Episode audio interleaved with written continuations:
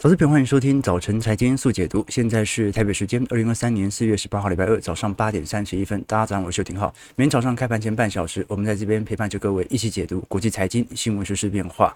一早我们先来观察，其实昨天应该算是所有的美国呃银行的财报当中都表明着市场上应该讲。银行的投研报告当中哦，都对于目前美国股市的基期偏高。那银行本身自己的获利表现都还算是不错，包括前几天我们所提到的小摩、富国和花旗。不过现在。你可以观察到，道琼昨天收红了接近一百点，市场上对于本次有没有利多进出的感觉也不是特别显著，股市就是盘在这样的位阶。那股市越是半信半疑中成长，你就看到这些投行释放的报告就越越加的空头。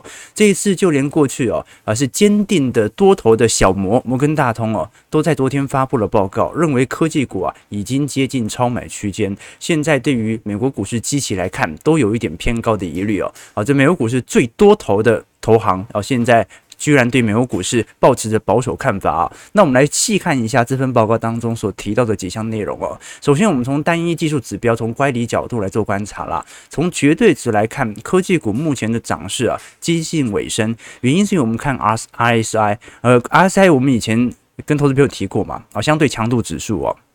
它是衡量资产价格的过度买入或者卖出的情况。那现在其实从二二年十月份以来，这一波的乖离就拉得非常高。通常 RSI 是零到一百之间来做震荡啦。那只要高于七十，等同于资产已经被过度买入了；低于三十，那就是过度卖出嘛。那的确啦，你按照过去几年的经验，的确是有这种呃三十跟七十之间的乖离关系哦。但这一波已经逼临到七十的高点，也就是代表着整个美国股市短期的乖离。是有持续推高的疑虑存在的。那第二点是，今年针对美债殖利率和科技股再度脱钩。过去我们跟投资朋友聊过，基本上呃市场上对于公债殖利率、对于科技股的估值打压是有一个前瞻的想象空间的。但这一波非常有趣的情况就是，美债殖利率其实并没有掉太多，但科技股是持续的受到。吹捧，那泡沫就不断的放大当中。呃，今年以来标普百指数上涨幅度已经超过七个 percent。如果是把科技股以外的标普百指数啊，你扣掉的话，是只有上涨两个 percent 哦。所以这一波很明显嘛，就是。明显，殖利率并没有大幅下滑的情况底下，科技股的泡沫被吹得很大。如果我们把美国科技巨头 FANG 来做观察啊，今年以来的涨幅是高达两成六哦。哦，这些美国股市的科技巨头，这说明其实传产股表现没有多好啊。那么中小型股表现也很差劲，那主要都是靠这些全值股硬是把指数推高。由于这几家公司哦，我们看到 FANG、脸书、Apple、Amazon、Netflix 和 Alphabet 标普百指数的占比哦，大概占了一成四左右，好，所以基本上你把这些公司剔除掉之后，标普百指数今年几乎没涨啊。所以基本上这种短期内的全值推高哦，容易让大家产生一些呃过度的疑虑哦。那就是其实你要捡便宜还是捡得到的，你只是捡不到这些大型股的权值股的低基期。好，但中小型股目前老实说还在低位震荡当中。那小摩正是因为看到当前标普百指数相对于科技股的比例水平哦，来到了过去接近两千年的新高啊，使得小摩目前有担忧，而复目前已经不仅仅是针对第四季的复苏，而是全面的积极推高，我们过去也跟投资朋友提过了。如果是从 FANG 相对于标普百指数的 PE ratio 哦，目前相对于标普百指数，它的机器是。足足高了一点五倍哦，好，接近是二零二零年当时货币宽松的水平了。所以呃，基本上我们还是回归源头啦。就当时为什么有这么多的投行，基本上到现在为止，不管看多的转为空，那看空的转为更空，为什么会有这样的情况呢？基本上就来自于基期效果的推敲了。我们跟投资朋友分享过，在整个二零二三年，市场对于标普百指数在年底的 EPS，预估值最乐观是二百二十四块啊。那你乘上一个。中心门一比是八倍哦，真的就是只有四千点的目标价，所以我们看得出来啊，比如说以这张图表来做了解哦，高盛是把高盛算是中性的投行了，他把二零二三年的目标价是定在四千点的。可是现在标普百指数哦是涨超过四千一百点嘛，这就形成当中的落差。美国股市这些投行都认为必须要做适度的均值回归啊，但是呢，我反倒没有这么悲观了啊，就是说市场本来在整体货币宽松之后啊啊，现在虽然在货币紧缩了啊，但是市场上的资金流啊，绝对存量而言，相对于前几年还是非常高啊，所以你会发现市场上其实真对泡沫这件事情呢。它的忍受幅度其实是越来越高的啊。如果我们观察整个 EPS，其实它也是在呃最差劲今年元月份、二月份，可能已经逐步度过最惨的情况。那每三到四年，它都会有很正常的标普百指数 EPS 的下修，所以这些投行 B 基本上也没有很看坏二四年、二五年的表现。而大家都知道这不是崩盘，大家都知道这不是重度衰退，但是呢，这些投行总要有一个借口上车嘛。啊，站在去年第四季啊，一路保守到现在。啊，已经被嘎了这么久的一段时间啊，美国股市科技股有这么显著的全指拉抬。各位要知道啊，这个机构投资人跟散户投资人最大的差别，其实在于资金量的大小。所以散户投资人他是可以玩中小型股的，甚至长报都没问题啊。但机构投资人钱太多，他不能投到中小型股啊啊，以免市场上啊这个到时候筹码全部被他搜刮而去嘛，股市波动也会呃股价波动也会大幅加大。所以这些。科技巨头就好像巴菲特讲的，巴菲特说，如果我的资金量啊像一九八零年代一样少的话，他可以挑到非常多的价值股，但是因为他现在资金量太大了，他只能挑大型股。所以正常来讲哦，呃，这些投行哦，为什么需要试出一些相对利空的报告？很有可能是想要上车。啊、哦，这个是最直观的解释嘛，要不然，诶，到目前为止哦，其实已经差不多要去反映二零二三年底的复苏周期了嘛，哦，股价要反提前反映六到九个月度，你可以看坏呃第四季的表现，但是你不能直接说它是一个不应该上涨的一个逻辑，它只是缓涨，或者说呃对于第四季悲观，必须要均值回调，而并不是单纯来自于机器的高低，对吧？啊、哦，毕竟。当市场进入到复苏期，没有估值的问题啊。市场进入到复苏期，进入到扩张期，它就是泡沫的堆积过程嘛。我们可以观察到了，基本上标普百指数目前的基期，从当时我们看到，在整个二零零八年衰退中，标普百指数的本益比啊，接近快要近十倍啊，之后就一路的推升啊，推升到二零二一年中旬呐啊，接近到二十倍。那最近有适度回归之后啊，然后在十月份的反弹又开始回中心回到十八倍，所以。十八倍，老实说，应该有一点算是标普五百指数的中性本益比。也就是说，这一次的均值回归哦，它不是史诗级崩盘，没有跌到过去的十四倍或者十倍的水平，而是适度的回到该有的水平当中啊，就是过去历史的平均水平当中，再度的开启下一波的复苏期，这个是比较显著的感觉了。那当然了，如果我们从啊 buyback，也就是从库藏股的实施，也是看得出来，目前库藏股的实施金额也没有大幅度的收缩，我们可以观察到有趣的迹象哦。过去你像是二零二零年新冠疫情，或者二零零七到二零零八，当时的 buyback 也就是库藏股的实施金额是大幅缩窄的。那我们过去跟投资朋友提过。公司企业实施库藏股有几个好处哦。第一个很直观的，就是给企业这些员工发放相关的股权嘛。那另外一件事情就是借由库藏股实施计划，把在外流通股数给。撤销给注销，这个时候对于公司内部的股价拉升效果就来得更为强烈，对于股东权益也是有大幅的拉升哦。那那过去几年其实很明显啊，从二零零八年以来啊，这这些美国股市标普百指数的企业都这样搞的，就是一直实施库藏股，就一直把市场的股价给推高嘛啊，就是在外流通股数越少，股价就推越高哦。那过去我们的经验是啊，如果库藏股开始进入到极度收缩，像是零七年或者二零年呢，这就说明企业的现金流有问题了。他没办法再把现金拿去买在外流通的股票，然后尝试堆高股价，因为它本身就已经没现金了，所以库藏股就会急缩。但是到目前为止，你看得出来哦，企业第一进行了提前的准结，第二这一波二零二二年的熊市。库藏股实施金额有没有下滑？有下滑，但几乎下滑一定水平之后就停滞住了，一直到去年第四季都保持在一个相对高位的水平。哦，这就说明其实大家还是有钱，企业的整体现金流情况并没有想象中还要来得糟。如果如果我们从今年以来各大股市的表现来做表述，你会发现费半今年涨幅有接近两成了，不过从去年低点已经弹了四成了。纳指今年以来涨幅一成六，韩国 Kospi 指数涨幅有一成六。法国 CAC 四十指数涨幅有一成三，台北股市涨幅一成二，日经二二五指数涨幅有十个 percent，上证指数涨幅八个 percent，标普涨幅八个 percent，道琼和新加坡海峡指数涨幅大概是两个 percent 左右哦，所以看得出来哦，船产和金融作为主要权值结构的，像新加坡都金融股嘛，道琼就传产金融嘛。那这一些基本上今年仍然不是市场资金吹捧的方向。那至于我们看到今年表现最为亮丽的，大部分就是啊、相关的半导体概念股，或者是软体权值股，或者是半导体周边的制造供应链，比如说台韩指数哦。那反而我们可以观察到啊，这个法国的 CAC 四十指数啊，如果我们从二零二二年年初一路回撤到现在，法国股市啊，因为今年创新高嘛，法国股市是二零二二年以来表现最为亮丽的股票市场之一哦。那为什么这么说呢？啊，因为这个。LV 嘛，爱马仕嘛，啊，全部股价创新高啊，啊，所以各位可以了解到啊，这个股市的畸形现象会造就某种市场的繁荣。那新加坡海峡股、海峡市场、海峡指数涨幅有一点二 percent 啊，所以金融股啊，到目前为止，对于整体本轮的熊市全值结构，它还是有非常显著的防御性表现啊。反而这个时候，台北股市、韩国股市、纳指。呃，费半跌幅就很重了，哦，所以我们只能说，现在仍然是在一个熊市反弹的格局当中哦。因为我们虽然看到科技股涨幅最为强烈，但是科技股只是过去跌得凶的原因啊，所以你想要赚取更多的资本利的空间，本身就伴随着更多的风险，这很好理解嘛。当时跌得多的，现在就涨得看起来很惊人嘛。好，那刚才也提到嘛，哦，这一波完全没有跌的。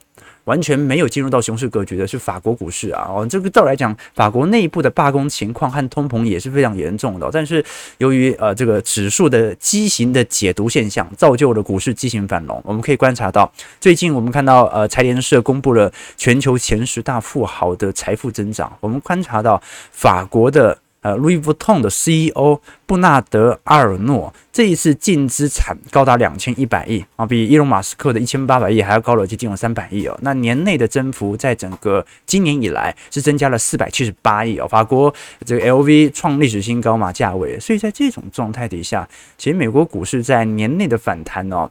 这其实还蛮算是蛮多元的啊，现在就是这样嘛，就风险资产也在涨，避险资产也在涨啊，就是下一波涨的是什么你也不知道，但是就是大家都不相信会涨。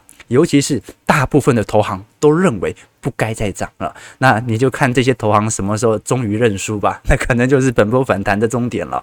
好了，那这个是属于股市的预测啊，几乎所有投行一面错误啊。台北股市，我们当时也跟投资朋友提到了，你除了富邦呃金在去年第四季抄底之外，其他的像是国泰金。啊，国泰金底下的国寿嘛，开发金底下的中寿，中信金底下的台湾人寿，还有星光金旗下的星光人寿啊，全数对于今年台北股市第一季看空。为什么？去年第四季全部都在卖股票啊，全部都在卖股票。我们不讲债市，我们就讲股市啊，在第四季大量出脱股票，只有富邦人寿去年第四季抄底。好，所以哦。呃，这个市场上我们讲说这种八二定律哦，八二法则，这个不管是在少数少数的散户还是寿险巨头都是一样。其实寿险就是我们的代表了，为什么？因为我们买美元保单就是委托这些寿险帮我们去操盘嘛，对吧？好，所以呃，应该讲买保单或者买储蓄险、买投资型保单都是在委托这些寿险业者哦。在这种状态底下，你就可以观察到市场上的呃主流民意和主流。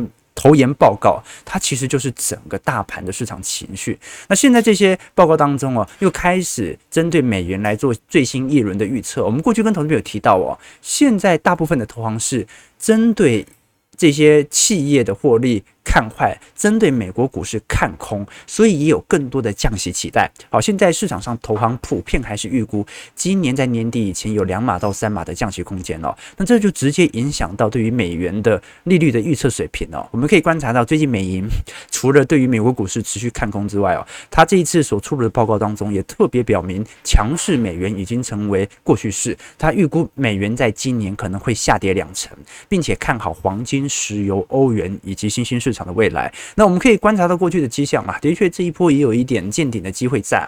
过去我们跟投资朋友聊过，其实美元周期哦，它有扩张周期和收缩周期。比如说我们看到这张美元指数哦，往上走是美元强势，往下走是美元弱势。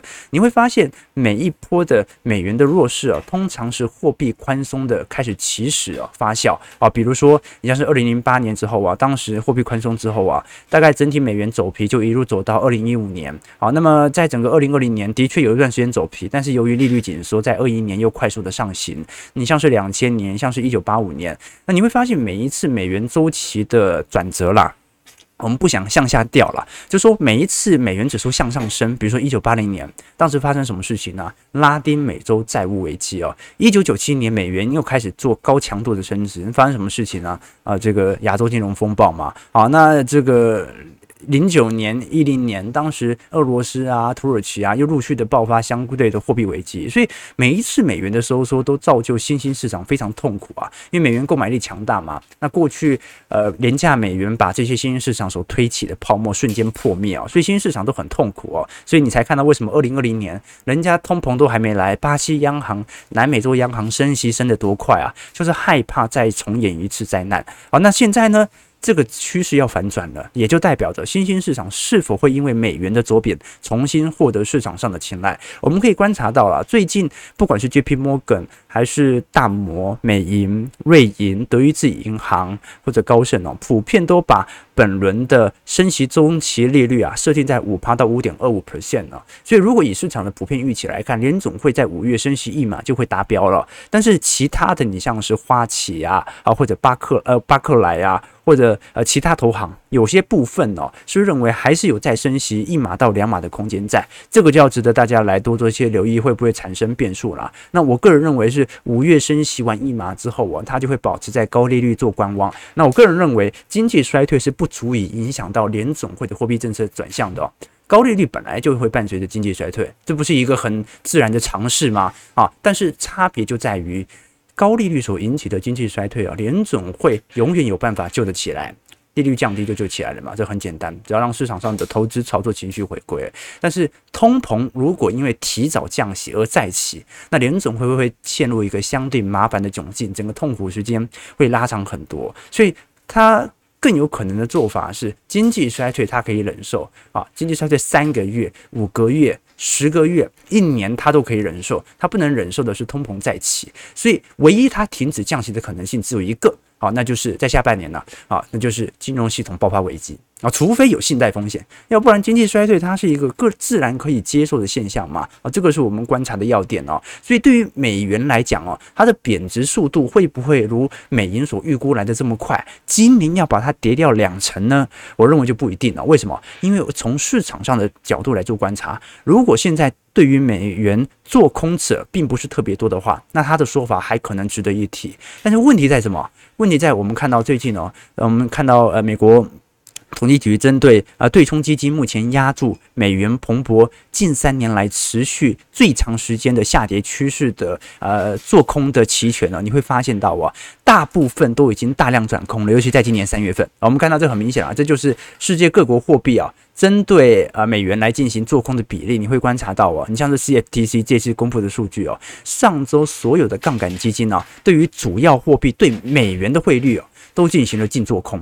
好，这个是二零二二年一月份以以来的首次发酵哦，就是十，就是过去两年以来，你没有看到这么多人做空美元过啊。观众朋友要了解到，大家都在做空美元啊。那一方面就是你要么就大家都赚钱嘛，可是市场上很少出现大家都赚钱的状态嘛。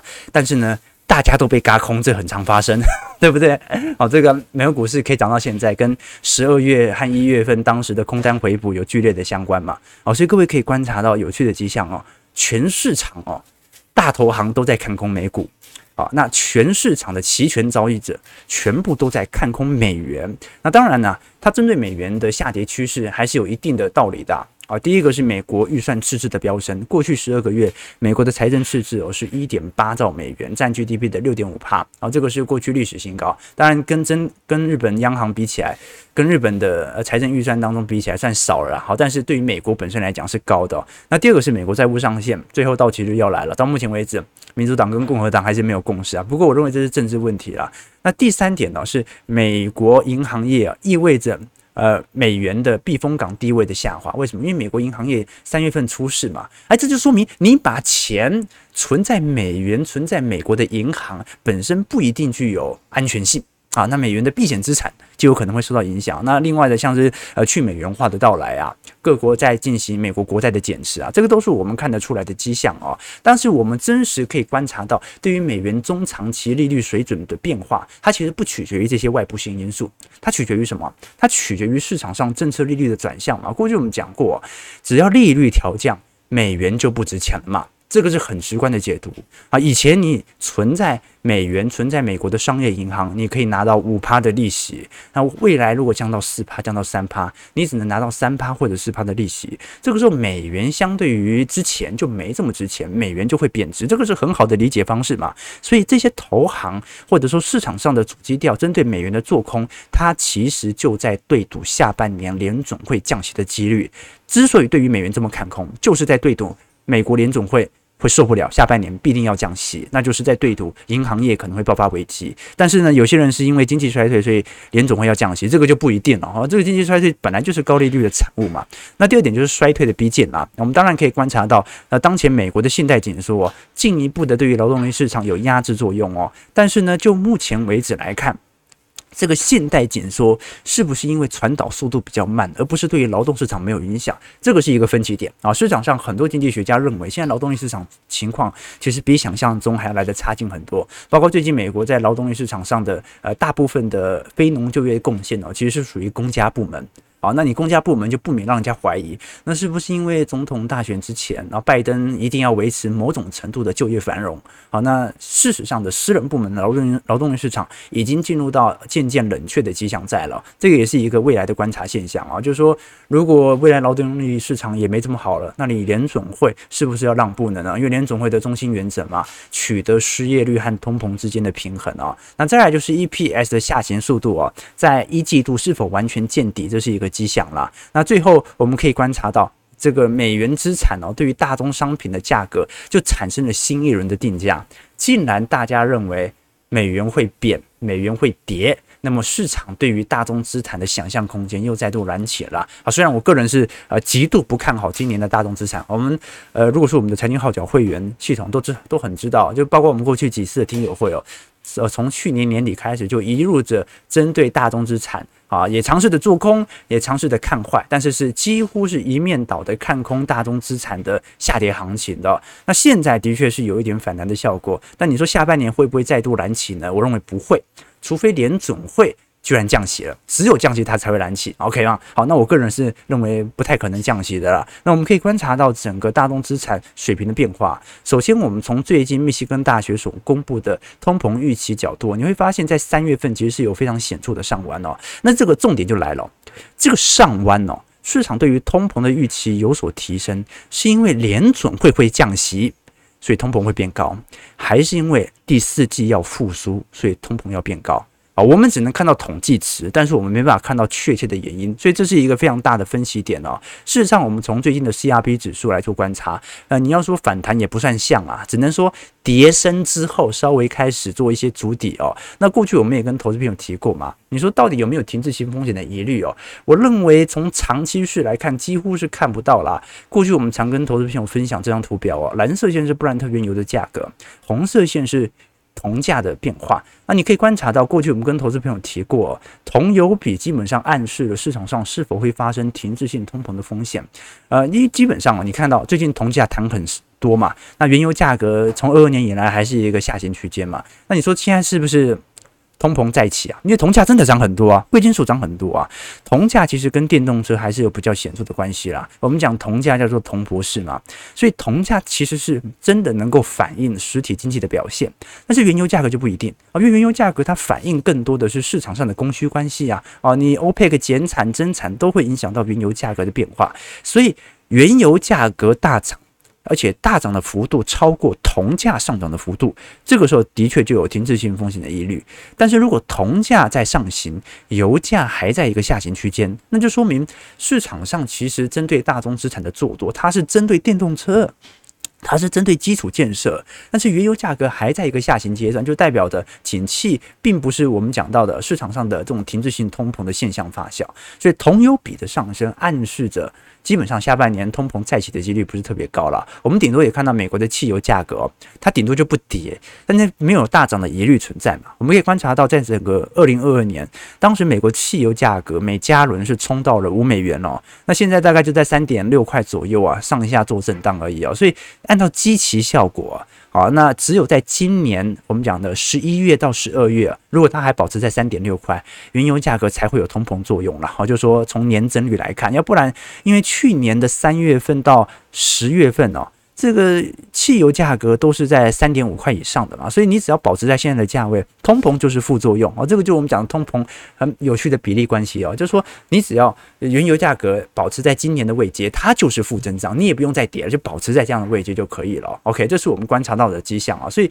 这一波你看到 OPEC 啊。都已经减产了，但原油价格也顶多做一个短期的拉抬，它不是一个显著的全面性的拉升效果，所以基本基本上未来针对大宗资产，我就认为在下半年呢、啊，有没有可能出生出现这种大幅度的转变呢、啊？它其实取决于地缘政治的问题。而不是我们讲的啊，下半年因为联总会可能降息或者采取什么宽松政策，而最后迫使大宗资产全面性的上涨啊，我认为几率偏低了啊，最有可能的还是属于大宗资产在地缘政治上的问题，不管是在四月中旬我们传出来乌克兰可能会有啊，最近有比较显著的军事动作啊，大反攻之类的，或者美中之间针对。呃，部分贵金属或者稀土之间的这个比例啊，我们都很清楚嘛。全球的稀土有百分之七十都是由中国供应的。那中国到目前为止，其实从来没有针对稀土来进行任何的制裁。这就好像台湾不可能制裁呃中国大陆的半导体是一样的嘛。啊，应该台湾不可能停止进口、停止出口给中国大陆的半导体是一样的。为什么？因为它要供应全球嘛。哦，所以你会发现，这个台湾各大农产品都会被制裁啊。那台湾不敢制裁回去，因为你出口到中国大陆之后啊，它输往的是全世界。啊，这个就是啊，这个会伤害到自己出口的，对吧？啊，那全世界经济不好，全世界无法获得这些订单，那台湾的半导体一样会很惨，它没办法直接转嫁嘛，啊，没办法直接输出，这个就是最大的问题。最后的 PC 组装还是要在中国大陆。OK，好，那这是我们大概所看到的现象和表述哦。基本上美国股市在昨天一整天的表现，老实说了，就是频频震荡了，大家还是不相信。比如说昨天道琼，我们看到上涨一百点了。但是，一样是量缩啊，市场上量能一样很疲惫啊。那标普百指数一样是量缩啊，那纳指费半都是一样啊。虽然在一个走多氛围啊，但是市场上很明显，不只是投行啊，大多数散户也不太愿意去追价，对吧？哦，这个是蛮有趣的变化了。那基本上就好像过去我们都很清楚啊，这个。呃，有些事情往往很赚钱，但是往往因为参与者多，价格就会变贵啊。那有些事情看起来不赚钱了，但是因为参与者少啊，其实真实来讲，你的单一获利就很高啊。啊，这前几天不是去东京嘛，然后叫计程车嘛，那叫计程车，当时我就问那个计程车司机嘛，就开过去的路上，我说，哎，你是空驶回来，然后就是载到桃园机场，然后就直接。开回来，还是说你在机场会在排队接个客人呢？那司机就斩钉截铁的跟我说：“当然是直接开回来呀！机场排队接客人都要等三四个小时，等不起啊！谁都知道机场来回其实赚的这样子比较多啊，那很多人都去排队嘛，结果这个队就变得很长啊，所以谁排谁就这这样子排下去，时间可以拉到非常长的时间了。所以这个有一句话对吗？谁都知道的。”啊，哪哪里那那个地方钱就会被赚光，好，所以在商业市场当中哦，谁都知道的机会，往往不一定能够赚太多的钱。那尽管这件事情看起来本身高单价，但是因为参与者太多，所以价格太贵，要么就获取成本太高，就跟航空业一样啊。你不要看航空业啊，高端服务业，航空业很多航空公司啊都是常年亏损的啊。你不要看华航和长荣航哦。过去十年大概有四年到五年是亏损的状态哦，而且动不动就罢工嘛，好，所以航空业本身就是一种长期削价竞争的服务型行业啊。好，八点五十九分啊，时间不够了，我们还没聊到台股，好，我们稍微看一下台北股市，跟大家一起看盘吧啊。基本上本周我们会持续关注的啦。今天本来要聊一些财报的，你像呃昨天。像是高盛啊、美银啊，啊或者网飞相关财报啊，啊都在陆续公，呃今天啦都会陆续公布当中哦。那么我们后续会来跟针对这些财报来做一些推演啦。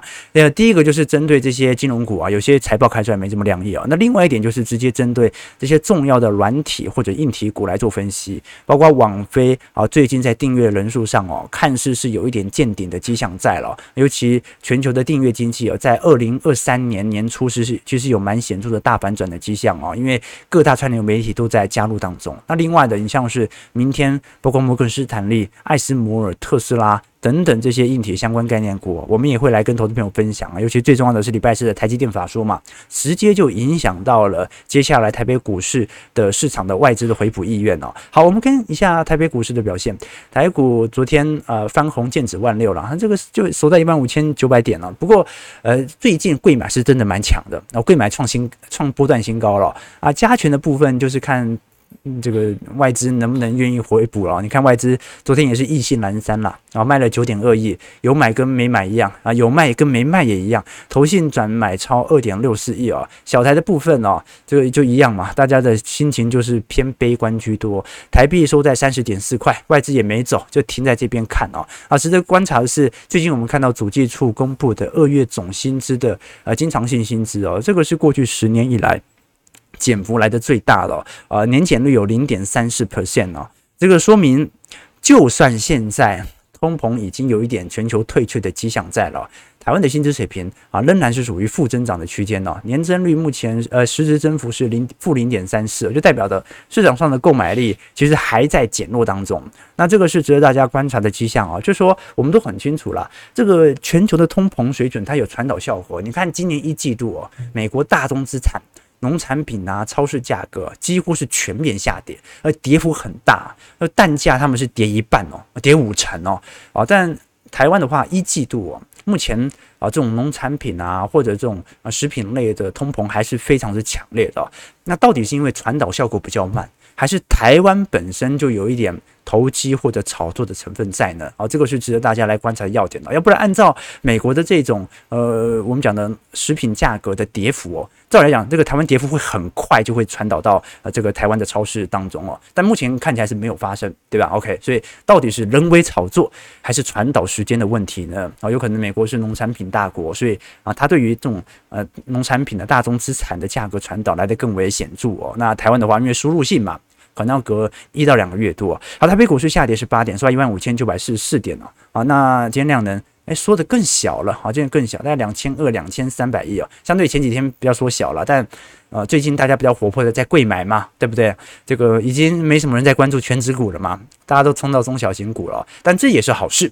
只有大盘弱，中小型股才会活泼，市场的投机情绪，散户才会回归，对吧？OK，那就看一下啊，到时候如果由外资开始进行全值股的拉动，市场上的情绪能不能从中小型股重新回到大盘，重新回到全值股当中？那反倒这个时候才是对于台北股市啊，反而要小心的时候。那这段时间外资就没有什么啊、呃、太大的这个压力或者问题了，对吧？好，早上九点零三分，感谢各位今天的参与哦。OK。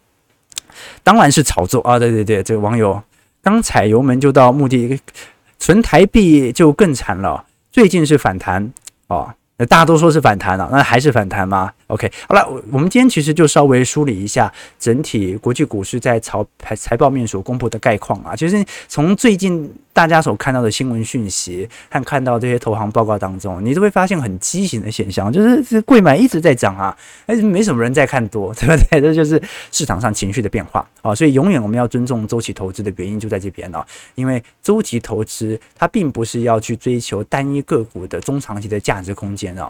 要挑选到长期获利的个股，难度是非常高的。但是你可以依据人性的变化，依据情绪的大小，来针对整个大盘来选择是否要做一个更多的建仓或者成本价的摊低。提供给投资朋友，如果喜欢我们节目，记得帮我们订阅、按赞、加分享。我们就明天早上八点半，早晨财经速解读再相见。祝各位投资朋友看盘顺利，操盘愉快。